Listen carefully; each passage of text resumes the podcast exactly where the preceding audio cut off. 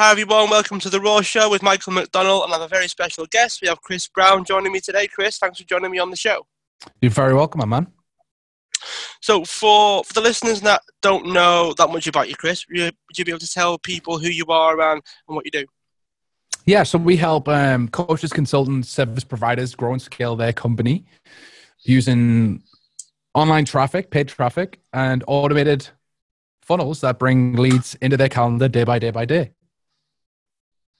All right, cool. So, so for for people that, that might need to, that might need to or want to know a little bit more about you, uh, the first question is always about your background. So, would you be able to share with me and our listeners where you were born and what it was like for you growing up? Yeah, so I grew up in a small town called Washington in the northeast of England. Um, yeah, pretty small place. If you ever drawn, drove on the A one, you'll go through it on the way to Newcastle. All right. But basically. Yeah, there's a big service station there. So, um, yeah, we basically um, I grew up in a, a fairly nice place, a cul-de-sac, modern area. Uh, went to school in a pretty rough place. My school was pretty rough at the time. Uh, spent majority of my childhood playing football. Like, I loved that. That was my dream for a long time. And that led me to coaching at about fifteen years old. And I'd always been like a captain or like a leader within sport all of the time.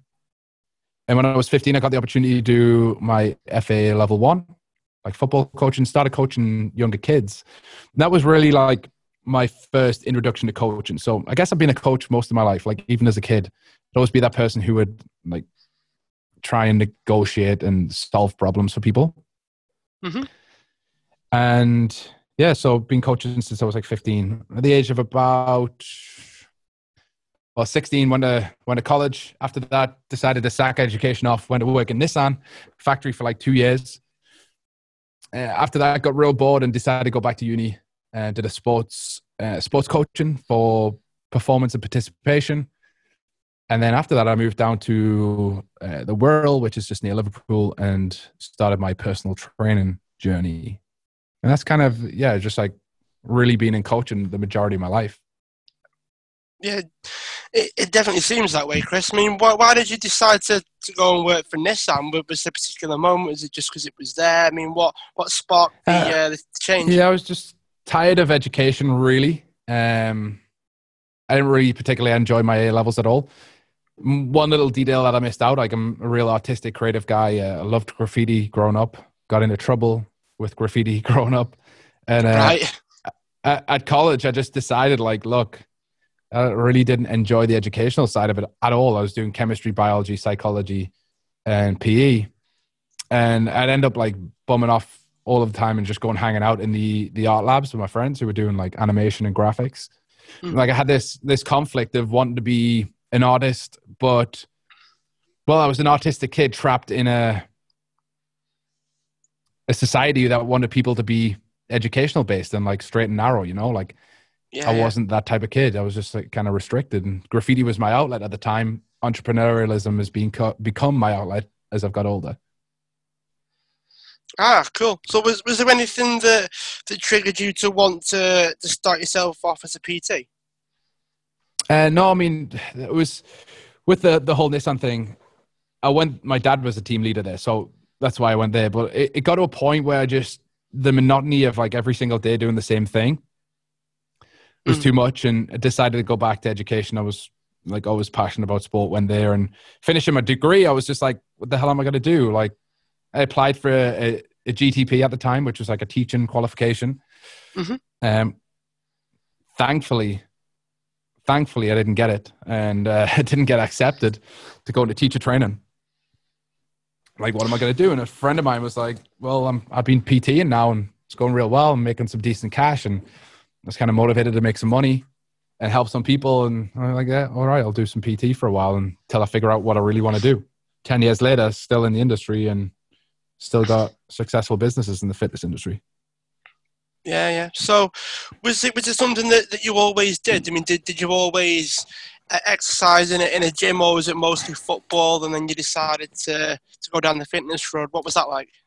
I was playing semi-pro football. Um I was get like I was always training, like since I was like sixteen. I've always been training in the gym. Used to go with my uncle and stuff, but it got to a point in like my early twenties playing football. Like I started picking up some injuries and like constant niggles, and I was playing through a lot of injuries. And I just started like trying to figure out how to like how to overcome them. One of the things I wanted to be before when it, I, I kind of I bum, bummed out on my A levels. I got really good G C S Es, like nine A's. Couple of B's in my G C S Es, then in my A levels got like D's and E's because I just I really couldn't be asked at that point. Mm. And so I wanted to be a physiotherapist. That was like the original thing. And so after I'd done my degree, and around about the time I was doing my degree, like getting into strength and conditioning through through that, it was really like the the performance side of things was really important to me. So in terms of the way that the body moves, like how to overcome injuries and things like that. So I kind of went down a little rabbit hole in that side. And and that was it really. As a P T, I started doing the same thing. It was just, I just loved sport, loved helping people. And it seemed like a natural fit.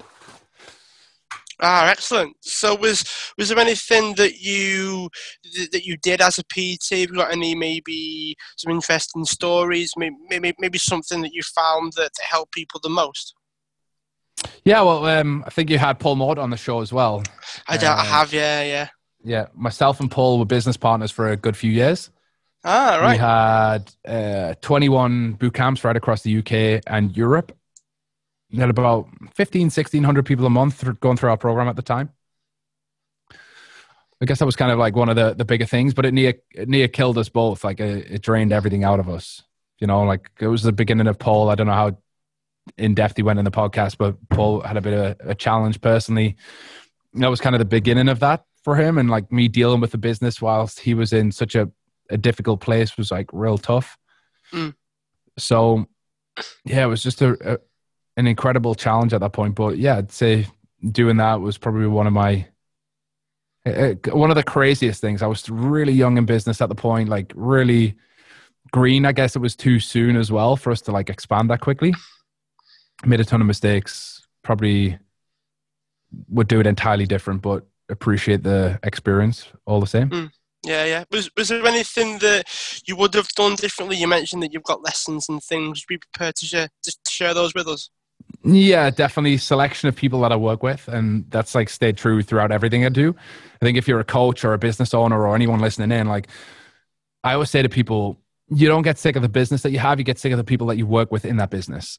And so for a long time, and these people are lovely people, like I have nothing against them, but we had a lot of challenges with our licensees, and it got to a point where there was a lot of conflict, and Paul, like he dipped out of the business for a while. He wasn't well at all, needed some help and support. And like people just seen it as some kind of, they thought that I was trying to buy him out and we were trying to do it in a shady way. It was just, it was a real difficult time for me. And in all honesty, if I reflect back, like we got, we got as many licensees as we could because we had business aspirations. But when actually like looking back and reflecting on it, it was really, yeah, I mean, it was, it was the selection of the people that we worked with. Like we should have been way more stringent on who we onboarded and, and who we decided we could help. Mm, yeah. And yeah, I think it was like kind of ambition overrode my decision-making process at the time. Like people wanted help, we could help them, but there was just a misfit somewhere. Ah, okay. So, so it's almost like you you went in with the idea of helping as many people as you could, and then you realised that maybe it was a lot harder than you thought to do that. Well, not just that. I mean, we had some people that were doing great, and we had other people that just they just weren't a fit for it. You know, like they were employees more than they were entrepreneurs, and so mm. we brought on people who really had to have a an entrepreneurial stance, but they they were more of an employee mindset. That's nothing against them at all. It was just that the stuff that they needed to do in order to succeed was kind of outside of their, their own natural personality, their D N A, if you like. Ah, okay. Yeah. Yeah. That, that, that, that does kind of make sense because it's, it's so hard for, for people to really find something that, that, that is a fit, I guess. And it, it, it's kind of down to, to them, you know, in terms of the, the customer, but also the person providing the service, I guess, to to be quite clear when it's not quite right for them, you know? So it does, it well, the, the does thing, definitely make the, sense. Yeah, the big thing was that, like, these people would have mostly been more successful probably if they'd started their own thing, but they were plugging into, it was, it was kind of, it was a license model. So they licensed all of our systems, our, like, our workouts, our programs, like all of that stuff. And I think they expected us to get them clients too. And maybe that was like a big breakdown. But I think sometimes when you're like, you're leaning back on people, like as an employee, as an example, like, you know, you're propped up by a salary every month. And I think sometimes it's like entrepreneurs, one of our strongest things is like, we don't know when we're getting paid next. And it's that kind of like that mild anxiety of like having to make things work to be able to, to thrive, you know? Yeah, yeah, I, I can definitely relate to that. So wh- wh- why did you decide then to go down the, the the avenue of actually starting your own facility versus going down the, the bootcamp model? Uh, we did do bootcamp models, so we, we did that for ages, like outside, and it was just a natural evolution for me. After the point of the licenses, I decided, look, I'm gonna gonna kind of kill that off and um, really focus on my own thing again. And we opened up a gym. It's going great. It's still strong now, but my big passion more recently taken over is really through the expansion of the the boot camps and the growth of our business, and just naturally has been, he's been coaching other people to succeed in business themselves, you know, most of the marketing side, sales marketing and client attraction side. Like we've been really, really successful in that. We've grown a seven figure coaching company doing it and helped thousands of people and get to work with hundreds of people a year and see their significance in terms of the impact that they make, their income increase and the amount of freedom that they can command in their life. Uh, okay, yeah, so I, I must have missed, missed sort of judged the uh, the avenue you went. So you, so you started off as the, the boot camps and then you transitioned into starting your own facility that way? Yeah, that's it. So we, we had uh, all of the boot all right, camp no. locations and then we, yeah. we transitioned into facilities after that, yeah. All right, cool. So what what types of, of businesses could, could benefit from this idea of having more more leads and things? Because we we, we had a bit of a chat uh, before we went live about the types of coaches that you, you tend to work with. And you do work with people that do offer the the higher price point version of coaching. How, how important would you say the the, the amount of leads was versus the, the quality of the leads that you're getting? Well, I, I mean, dude, it's like turning on a tap. So it depends on what co- coaching company you have. But we we work with people in the personal coaching space. So mindset, like energy, spirituality, health, performance. And then we also work with people in the business space who are business coaches who help maybe niches of a certain industry. Maybe they had a, a niche business in the past and then they, they go and contribute to their industry by helping others develop a business in that industry. Um, and really we, like I said, we work with people who have premium priced services. Mm-hmm. I'm of the mindset always that, um, I want to work with less people, but deeply, rather than creating something that I, I don't believe is going to get change in people. You know, we we're, we're in a world where there's an abundance of information. People are overwhelmed with it. And I think more importantly, as we move forward is the ability to help people navigate that information, right? So much stuff out there, so much confusion and so much conflicting evidence. If you even spend an hour Googling a topic, you could find multiple different conflicting things. And so what we do is we work with experts who have been able to navigate this and supply the direct solution, the blueprint, the framework for their clients and help them get killer results. And we do it in a way that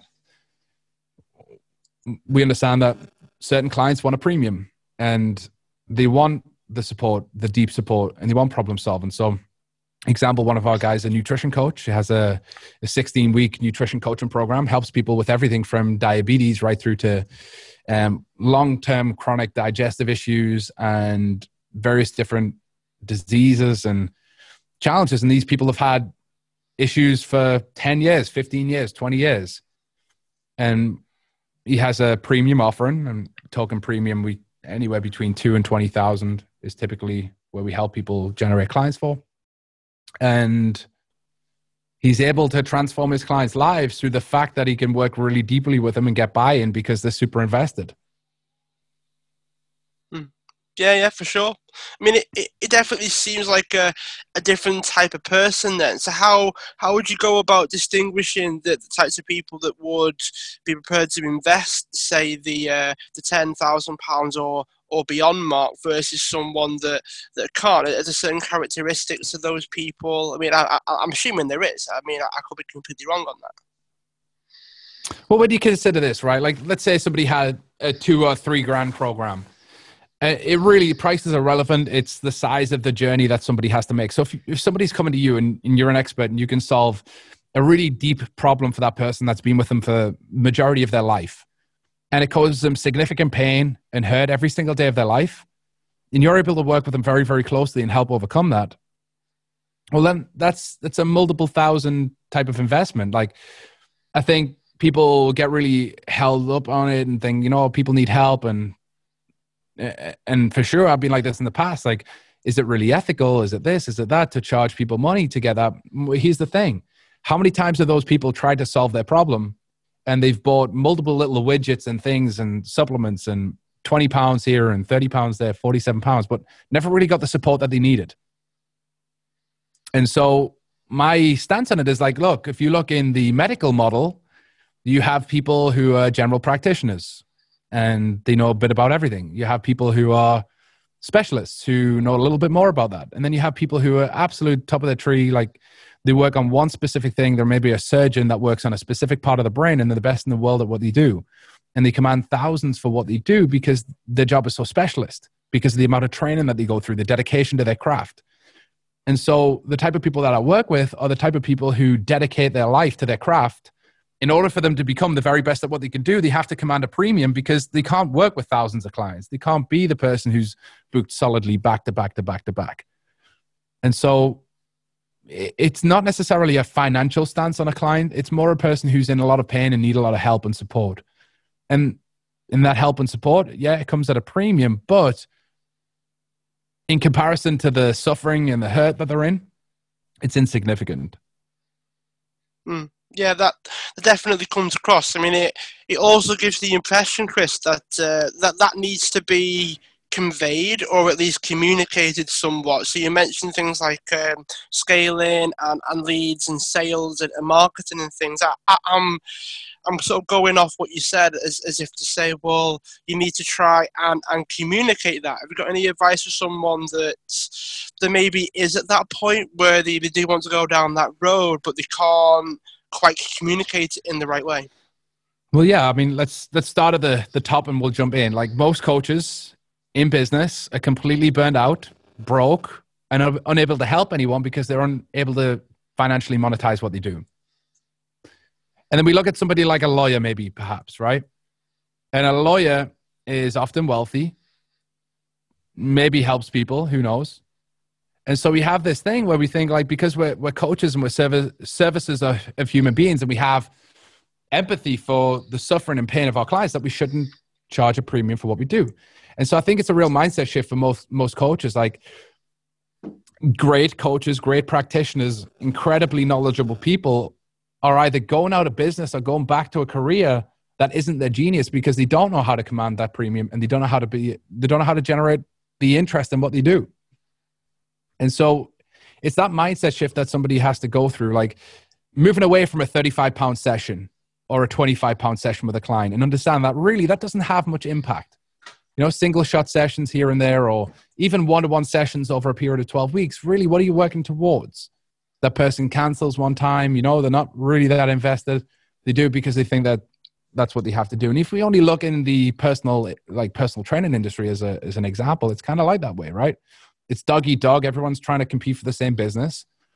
And so if you wanted to, to really start to ramp up your business, and I'm talking in terms of you can generate six, multiple six, and even seven figures with a coaching business that really impacts people and really changes people's lives and really helps them, it comes from you ch- commanding a premium, because at the end of the day, you don't have to work with thousands of people to get results. You just need to work with hundreds.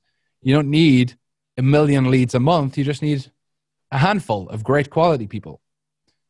And so I think it's more of a mindset shift for majority coaches who might be listening, like, look, I could never charge that. It's not this, it's not that. My argument for most people is that if you're charging low rates, it's for one reason only. You're competing for business and you're actually more money driven than the person who charges a premium, because that sale means more to you than anything. Whereas somebody who commands a premium, they're in the mindset of, look, I can't help everyone. I can only help a certain amount of people. I'm here to serve and here to help. If you can't afford what we do, that's totally cool. I'll point you in the right direction. For those that do, let's go deep. And that's kind of the mindset that you've got to maintain. So I think it's more of a psychological shift. Before you start generating leads and communicating anything, you have to fully, deeply believe in yourself that what you're doing is the very best thing that you can do to serve the client.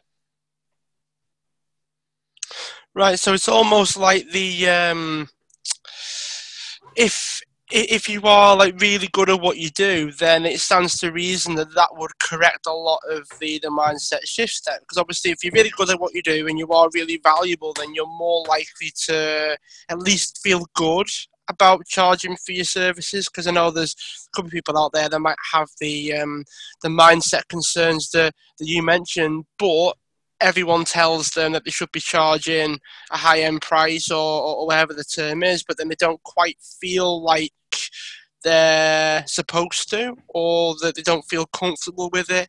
But that could all be down to, as you say, you know, to trying to, to really master your, your craft in order to feel comfortable about doing those things, because it kind of, it at least seems to me like it swings and roundabouts. Like you can't you can't go deep and do a, a high quality service for like fifty people every single week. Well, yeah, well, consider the consider the coach who speaks to ten people per day and spends an hour with them every day. Like, if you've got ten one-to-one sessions in a day, does the first client of the day get the same experience as the last client? I argue that they don't. And so we have an inhibitory factor coming into it where we're actually doing people a disservice because we're so burnt out and overworked.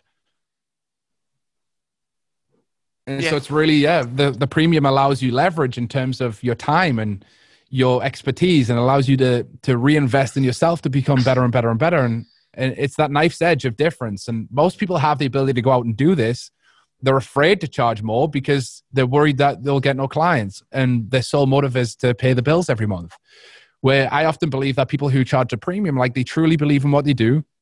They're ultra committed to their clients, and they're committed to their craft as well. They want to be the very best person that they can be and the best in the world at what they do. So what, what what would you actually like say to coaches then, if you if you could give them like a, a top three or or top five for them that maybe are at that point that perhaps it is affecting the service? You know, as you say, the the first client that you have when you're full of focus and energy might not get the same the same service or the same benefit or even the same coach as the the tenth person in that day. So how? If if they're in that position, how, how would they actually go about making that shift themselves? Well, number one, obviously, they got to understand the value of what they provide. Most people think that the value they bring is their time, right? So I have a belief that, number one, like, our time is our most valued asset, right? We know that. It's it's perishable. It never comes back. And so it's our most valued asset. But then we flip it and we look at it and understand, like, it's not what makes our service valuable. So most people bill per their time because that's the most valuable asset that they have. So they put a monetary value on it. And this creates a problem in the fact that it's not scalable whatsoever. It has a, a ceiling and a cap. So the very first thing to understand is that it's not the time that you bring to the conversation that makes you valuable. It's the shift that you bring. And I call this the trajectory shift. So if somebody's on a dark path in their life and they're headed for death and destruction in terms of like their own mental well-being, right? Their mind is in a, a real hole. And you're a mindset coach, for example, and you're able to knock somebody one percent in the right direction, like every single time you work with them. And you work with them for, say, twelve or sixteen weeks. They don't just receive your benefit for twelve or sixteen weeks. They'll receive your benefit for the next ten, twenty, thirty, forty, fifty years. So what is that really worth? Is that really worth the one-to-one time that you spend with somebody? No. And so you have to get people invested enough in order to make that happen. And that just doesn't happen from single shot per hour sessions. Number two, I believe that the size of which the problem you solve determines the price of which you command. And so if you're somebody who is in a situation where, I don't know, let's say you're a shop clerk and the biggest problem that you solve every day is trying to find the right size for a customer. Well, of course, you're going to get minimum wage because you're not really solving any big problem in life, right? You're doing a commoditized job, a commoditized role. And so the bigger the problem you solve, the more you get paid. And imagine this for an example. There is a, there's a meteor heading towards Earth and it's set for collision and it's a devastating collision. It, it, it ends humanity forever. Okay.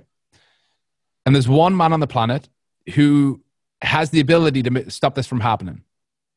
He has the, the only person on the planet who has the technology. He has the ability. Nobody else can do it. He has the solution. How much does that man get paid?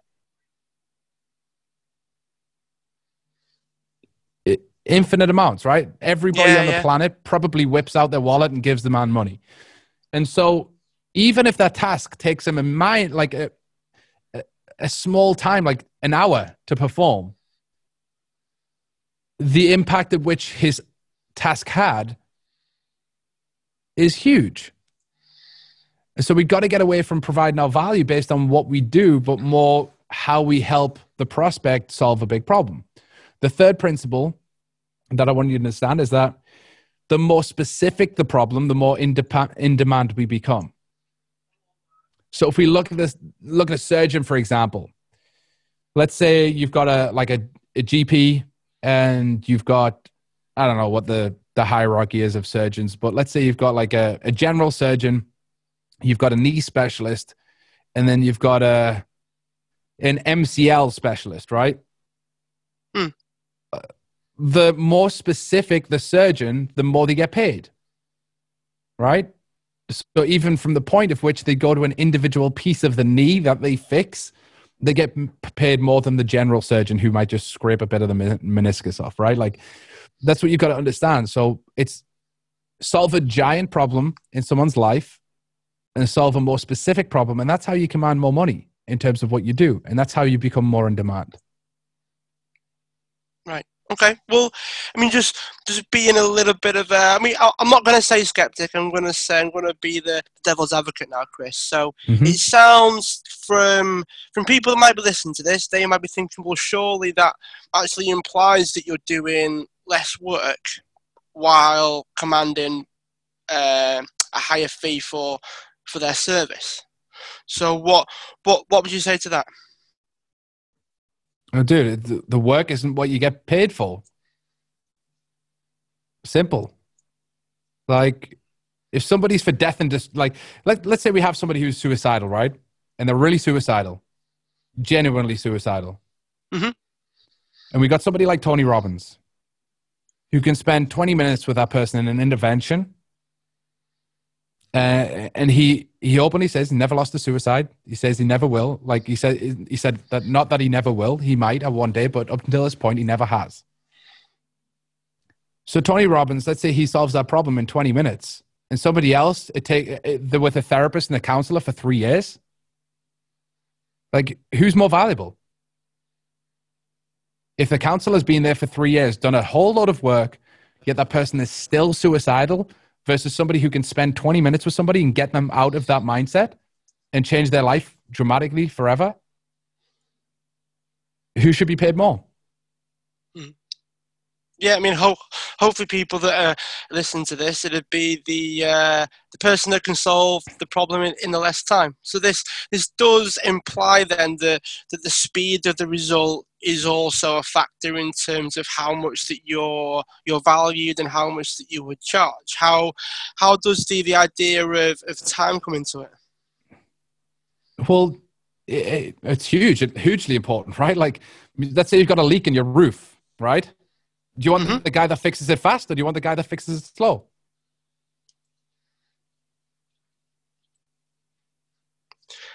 Yeah, you know, it it, it makes perfect sense. Obviously, I'm just trying to just trying to paint the picture here for the, the listeners more than anything else, Chris. It just it's just trying to, to outline that there are there are some things that, that do have to play a part. Like if if it, if it takes you a long time to get the result that it might take it might take someone a day to get the same result, they're obviously going to be charged more then you have because an, they're able have to, to get there oh, quicker. Yeah. If so, like, let's say, for example, like you're lying on the floor, you're bleeding, and like there is two options. You you phone an ambulance and you've got a a public care ambulance and it might be there in like three hours, right? Like you, you're bleeding here. And then you've got a privatized ambulance where you can pay two thousand pounds and it will be there in like three minutes, right? Let's just create a hypothetical situation. Well, of course, you're not going to pay for the thing that's going to take ten times longer. The same, like if your if your product or your service requires somebody to get six months to get the same outcome that somebody else can get in eight weeks, then guess what? You have an inferior product or service.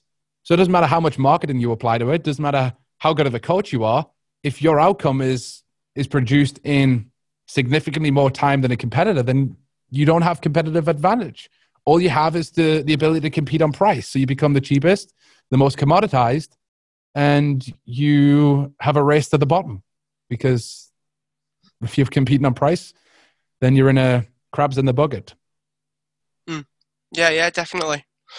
All right. Well, how how would you decide then when you are ready, in fact, to actually go down the the lead generation route then? Is it simply a case of once you've got all this figured out, then you can start going down that road? Or is there a certain point where you then decide, right, okay, I, I, I do need to go down the, the lead generation route if I'm going to make this this work even more effectively? Well, leads are the lifeline of any business. So I don't think it's a decision you make. If you're in business, you need leads. It's something that you've just got to accept that it's part of part and parcel of what you do. And so if you don't focus on lead generation, you've got a business, you're going to either be stagnant or go out of business pretty quick, especially in the digital age and in the modern day, you know, like things are moving so quickly and people are exposed to so many different competitors of yours. If you don't move fast and you don't make it a priority, then in three years time, five years time, ten years time, you're going to be irrelevant. And unfortunately, that means that you'll likely either go out of business or have to go and supplement your income through other, other means. So I don't think it's a decision people have got to make. I think it's a, it's an absolute necessity that people have to make to get to get leads in their business. Yeah, definitely. Have you noticed any any particular common themes then amongst the the coaching business, the coaching businesses that you work with in terms of it could be could be one key thing that's that's able to help Or all those get more leads and, and and go down that particular road, or any, anything that of note that you think you'd be uh, prepared to share with us? Yeah, like paid social digital is the thing, right? So like if you're not paying for ads and you want to grow your business, then it's going to go slow, quite honestly. So paid traffic is the number one thing that's going to get you clients and fast. Doesn't matter what the platform is, whether that's Facebook, YouTube, Google, Um, Instagram, it could be any of any platform, LinkedIn. The thing, the ability to buy traffic has never been easier. And by traffic, I mean people to get your their eyes on your thing. And the ability to put your message in front of people has never been easier. And so you can do it two ways. You can have a slow, long, drawn out process where you're blogging every day, you're writing social posts, and you're not really getting in front of the right people or the right audience at the right time. Or you can pay to put your like a laser targeted message in front of your dream pos- prospects daily and have that run on autopilot. So literally for me, it's like I spend X amount a day and I produce X amount of leads per day. Out of those leads, we'll convert a percentage of them. And that's kind of how we run our business. It's a, it's a systematic approach to really growing. And I think if you're, if you're a coach, there's, well, there's two types of people that I get to work with. Number one, the people who moan and complain and they're like uh, kind of like victimized with with what they do. Like, I'm not going to do that. I'm not going to pay money for ads. I'm not going to do this, that, and the other. And then there's the other who are really ambitious and they're really driven to get their message in front of people. So I know I'm talking about money a lot today and like premium price, but that's, let's say the the after thing. That my belief is that a premium price is the most valuable thing to the prospect. And in order to provide the service and value that you give, a premium must be commanded. And so in my experience, those that charge the least are actually doing themselves and their prospects an inhibitory, like it's inhibiting their growth and impact because they're not able to reach the people that they could help. So if you had the ability to put your message in front of millions of people and it could change their lives, like, why wouldn't you? Yeah. I mean, it, it just sort of sparked a thought in, in me as well that um, if, if you decide to work with someone that there might not be, uh, let's just say the, the best fit for you, then mm-hmm. you are, you, you're also not working with someone That, that that could be the best fit for you. So it's almost like exactly. if, if, if you're saying yes to things that you probably shouldn't do, then you're also saying no to things that you probably should be doing. Well, and here's the thing, and that happens and stems from the fact that most coaches who don't advertise for their services in the right way have to take business that they don't want to because they have to eat and survive. And so we have this this dichotomy of coaches who acquire clients over time. Just they pick them up through any means possible, referral, social, whatever it might be. And any client that comes their way with a wallet and a pulse and an ability to buy, they take on board. Whereas if you, if you even mildly understand who your dream prospect is and you don't waver on that and you only accept people who fit within that demographic, your life will be much better. Your results will be ten X for your clients and your energy will be incredible. One of the big things for me this year was energy preservation. Like, that's my number one thing. And so I'm very in tune with what I say yes to and what I say no to. And so I have in front of me right now, I have some notes, a, a consultation that I had on Friday. And immediately when we started getting into some of the strategies that we have, I could one hundred percent help this person. She one hundred percent needed my help. She would have benefited tenfold from my help. So would her prospects. She would have been able to help hundreds of thousands of more people over time. And yet she's very resistant to the idea. So I make a note throughout that call. I'm like, this person's hard work and they're going to be resistant. So they're not a fit. Like, that's okay. We'll shake hands, remain friends, and I'll pass them in a direction of somebody who might be able to help. And so I'm very, very committed to only working with the people that, number one, I, I can one hundred percent help. Number two, that bring me joy. Number three, that preserve my energy. And number four, that are going to be a pleasure to work with. If if someone's listening to this, I mean, it, it definitely comes across, at least uh, to me, that it does put you in, in quite a good position. But if we were to, to flip the corner a little bit, a lot of people might actually be surprised that you actually say no to people that want your business. But then everything that we've spoken about beforehand actually mm-hmm. puts you in a position where you can do those things. So mm-hmm. I don't, I don't, I don't really want to have the the conversation of, okay, well, What, what what would you say to, to the people that are surprised that you do say no to, to business? Because we've kind of gone through things previously in our in our chat, Chris, that uh, that tends yeah. to prevent those things from happening. I can wrap that in like thirty seconds. It's it's literally like, why would you ever take money off somebody who, number one, is going to drain you, number two, that you don't particularly vibe with, and number three, that you can't help? Yeah, yeah, no, I, I would, I would completely agree with that. I mean, it, particularly if, if you're going down the, the realm of coaching, it does put you in a position whereby you need to ask yourself, who can you help in the best possible way? You know, because mm-hmm. we are, One of, yeah. If, if, if, yeah, if, if we are at a point where we are going to charge a lot, we are going to help people in, in the deepest possible way. That does kind of go hand in hand with the fact that you're not going to be able to help everybody in that way just because not everyone wants that thing, you know, not everyone wants to be helped in that particular way. So I had a conversation with a guy from uh, Nevada the other day and chatting to him, and he's like, for twenty years, I've had a brick and mortar um, coaching practice. I'm a certified hypnotherapist and I can help every person who walks through the door. And he was like, whilst I understand that's good for my brick and mortar practice where I've got local business that I'm competing for, like globally, it was like, it's like there's seventy-five percent of the people that I just wouldn't work with at all. And so what you've got to understand is that if you're on a local market and you're only working in a local market, then of course you're going to be limited to the types of people that you can attract and work with. One of the big things that we help people do is like they either go national or global. And so they have the ability to work with people from right around the world. And quite honestly, there are three hundred million people in America. There are sixty million people in the U K, and the average coach, if they charge well, if they charge five grand, they need one hundred clients to make half a million in a year.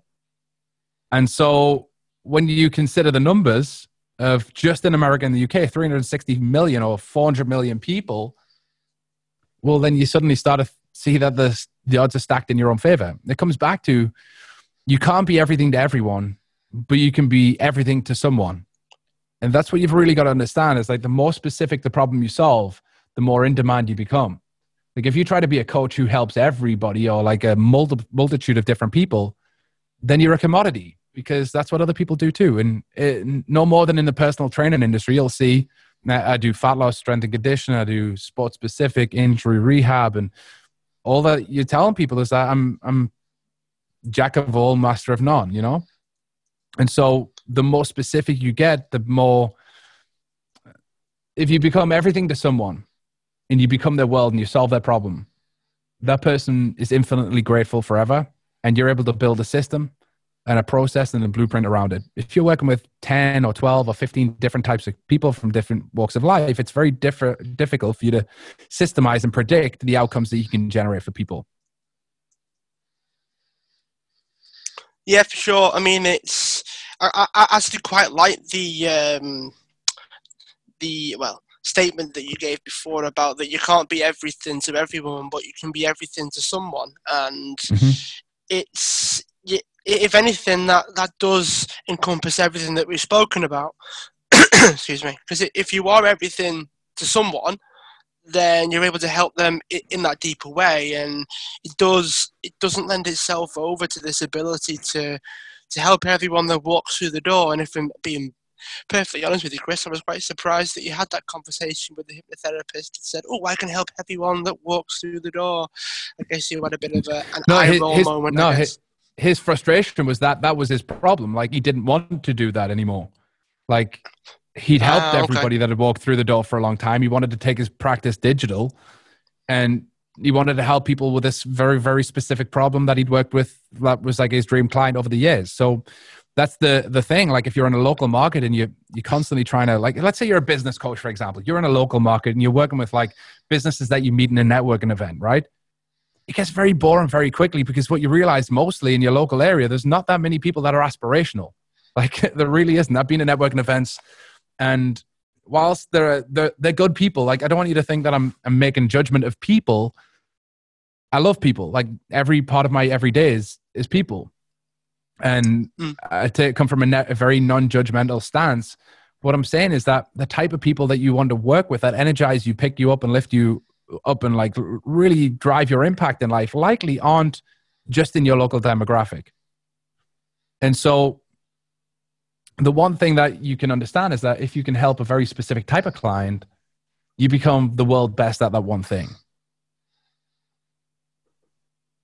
Yeah. For sure, definitely. Yeah, it's it, it's hard to it's hard to disagree with the logic, Chris, if I'm being honest. Um, but uh, yeah, it's it's having it's having that that man that mindset shift that you we mentioned at the beginning, in, in order to actually put to put all that in practice. It's it sounds it sounds a little redundant if you don't have that shift first. Like you're always going to be in a position whereby you start to, you start. I, I don't want to say sabotage it, but you do start to make life very difficult for yourself, yeah. For want of a better expression, at least.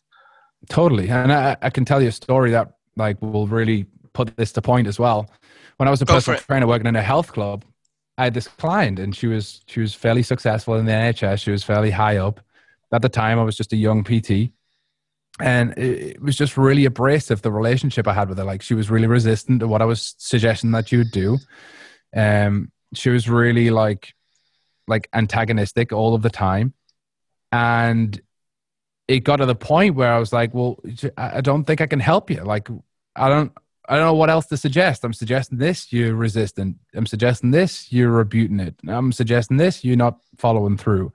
You cancel the last minute. I'm like, I don't think I can take you as a client anymore. And um, I handed her back her money, and she threw the envelope at me. The money went all over the gym, and she was like, it's clear that you need this more than me, and just walked off. And that was the last I ever seen of her.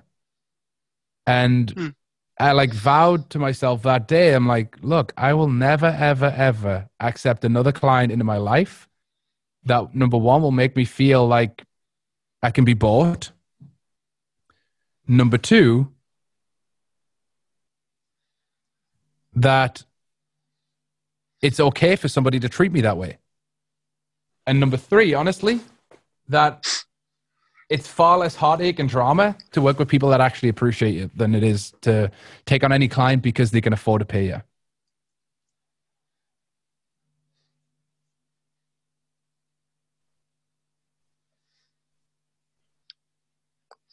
Yeah, I, I guess it does.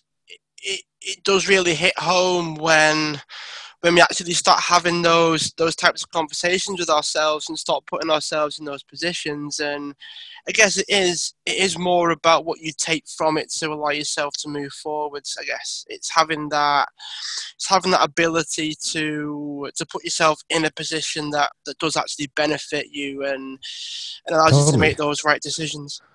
Well, just consider it as well. Like I, I'm I'm a father of two. I'm getting married in like eleven weeks time. Um, to my beautiful fiance. I spend a third of my life at work. I spend a third of my life asleep and a third of my life at home. Like if I'm going to spend a third of my life away from my family and kids, like it better, it better damn be worth it, you know, in terms of not just monetarily.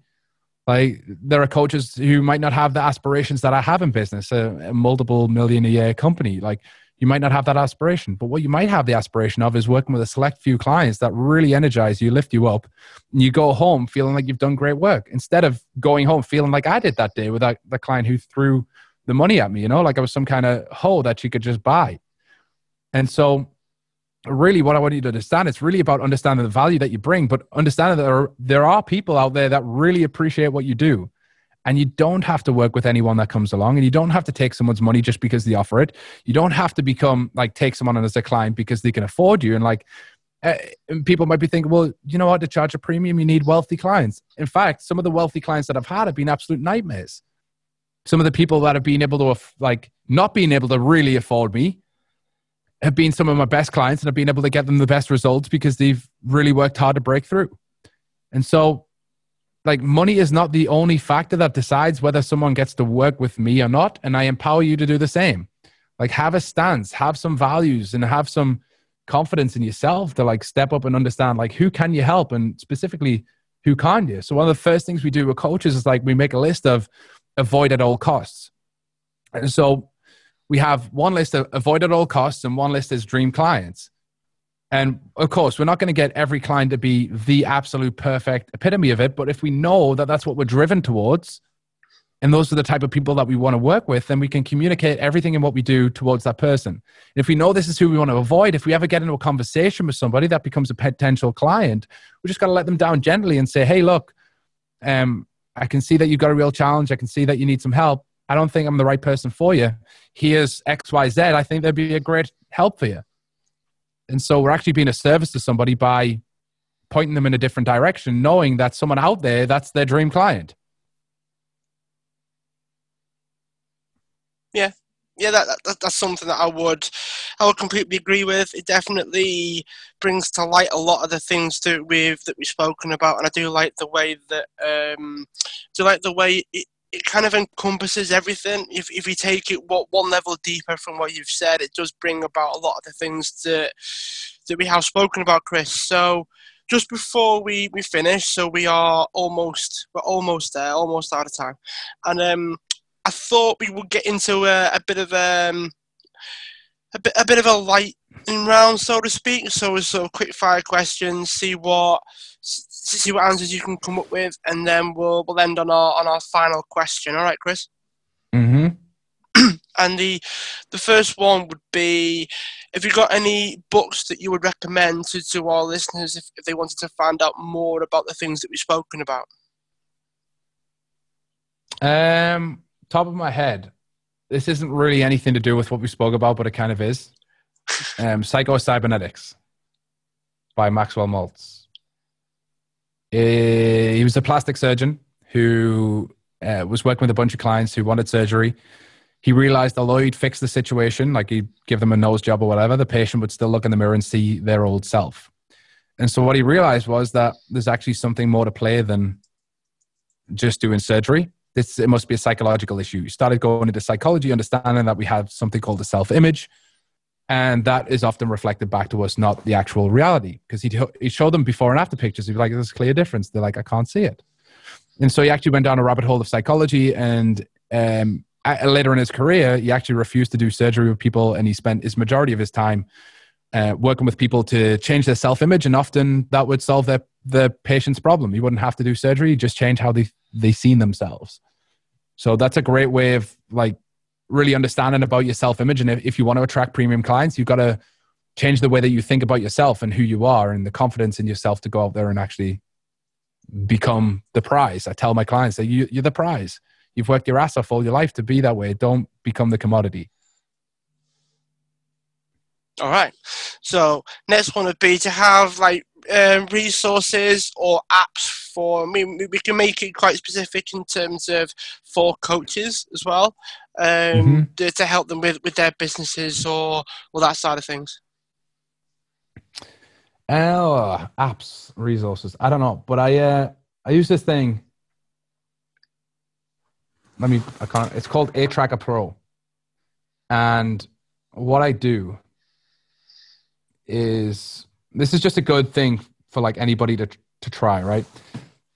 A Tracker Pro. Basically, you can create a list of the tasks that you do every day, right? It might be like creating content. It might be coaching clients. It might be reading, studying, meditating, journaling, whatever it is. And you can basically time everything. And so for a bunch of our clients, what I get them to do is like every, say, every six or eight weeks, I get them to track their activity, every single step of what they do every week. At the end of the week, you can break it down in like a pie chart and you can start to see where you spent the majority of your time. And if you're really disciplined with it and you're really driven towards doing it, you'll see like there's so much bullshit that you're spending your time on every day that you can just cut out and be like infinite, infinitely more productive. So it's one of the things that I like to do on a regular basis. All right. Awesome. It's kind of a gen- general thing. Yeah, yeah. No, no, I mean, I, I can definitely see. I mean, there's so many... so many people listening that they might be in a position whereby they think they're being productive, but it just gives them the uh, the information that they need to, to make better decisions, I guess, along those lines. Uh, before totally. we, we ask our last question, Chris, um, if someone wants to find out more about you and, and what you're up to, where can they go? Uh, they can go to the leveraged coach dot com.